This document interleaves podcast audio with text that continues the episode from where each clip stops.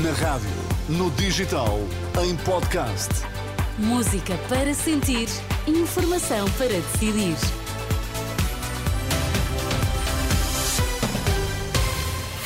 As notícias na Renascença, Liliana Monteiro, títulos em destaque.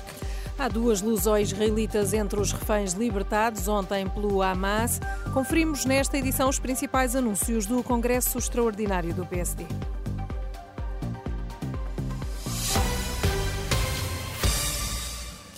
Olá, bom dia. Duas lusões israelitas estão entre os reféns ontem libertados pelo Hamas. Eh, estes, eh, estas são duas eh, crianças menores, um rapaz e uma rapariga. O pai, esse ainda não foi libertado. A mãe, segundo avança a SIC, foi, entretanto, assassinada durante o ataque do passado dia 7 de outubro.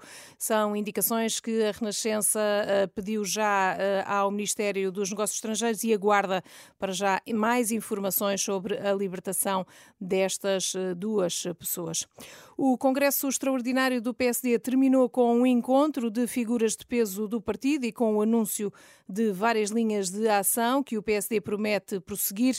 Isso mesmo conta-nos a repórter Manuela Pires. Com Cavaco Silva, Leonor Beleza e Manuela Ferreira Leite sentados na primeira fila, Luís Montenegro diz que vai chegar a primeiro-ministro, vai estar à altura do legado de Cavaco Silva, embora reconheça que ainda tem caminho a fazer. Também sei que as pessoas esperam mais de mim do que aquilo que eu fui capaz de mostrar até agora. Eu quero dizer-vos olhos nos olhos, eu tenho noção disso, mas eu estou aqui para fazer isso. O líder do PSD apresentou já algumas promessas eleitorais: redução do IRS jovem, creches gratuitas e um aumento gradual do complemento solidário para idosos até 2028. Colocar a referência do complemento solidário para idosos nos 820 euros. Isto traduz-se isto traduz-se no seguinte: até 2028, o rendimento mínimo garantido dos pensionistas portugueses será de 820 euros. Luís Montenegro deixou claro que o PSD é a única alternativa que conta, abrangente, moderada, agregadora de muitos independentes. Montenegro que não esqueceu neste último discurso o Partido Socialista para dizer que é a terceira vez que o PS deixa o país num pântano e os três protagonistas da história são António Costa, José Luís Carneiro e Pedro Nuno Santos. Estas três personalidades são do núcleo duro disto tudo. Foram do núcleo duro disto tudo nos últimos oito anos.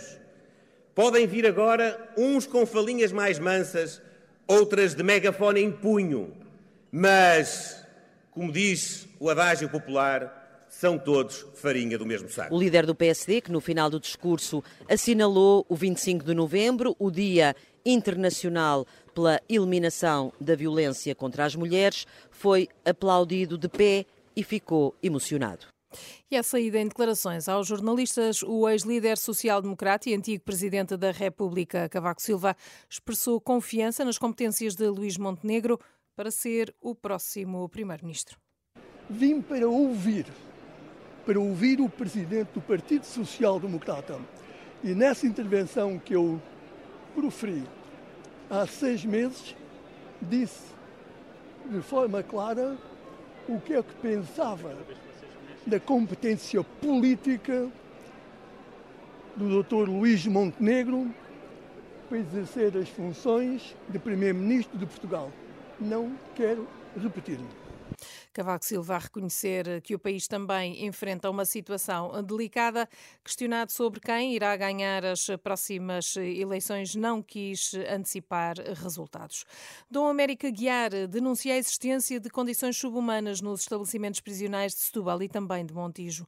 Em entrevista à Renascença e Agência Eclésia, o bispo de Setúbal, que já visitou os dois estabelecimentos prisionais, promete gritar bem alto a dor que diz que sentiu. Tenho já um, uma dor, uma dor. Eu visitei os dois estabelecimentos prisionais, de Montijo e de Setúbal, e eu vou ter que gritar bem alto que não se pode privar a liberdade de homens, de cidadãos, de pessoas, e tê-las a viver em condições subhumanas como estão a viver. Eu visitei o estabelecimento prisional de Setúbal e só me vinha a ideia imagens de filmes da América Latina. E visitei ontem o estabelecimento prisional de Montijo e vinha uma imagem coisas da África profunda. Cardeal Dom América Guiar, Bispo de Setúbal, presidente ainda da Fundação JMJ, entrevista à Renascença e à agência Eclésia. No futebol, o Benfica venceu o Famalicão por 2-0, uma partida a contar para os oitavos de final da Taça de Portugal. Também na última noite, o Vitória de Guimarães bateu o Lanque Vila Verdense da Segunda Liga por 4-1. Benfica e Vitória de Guimarães juntam-se assim ao Porto, Vizela, Gil Vicente Marítimo, Penafiel, Nacional da Madeira, no lote dos apurados para os oitavos oitavos de final da Taça de Portugal. Este domingo é vez do Sporting entrar em, campo, recebe o Dumiense do Campeonato de Portugal.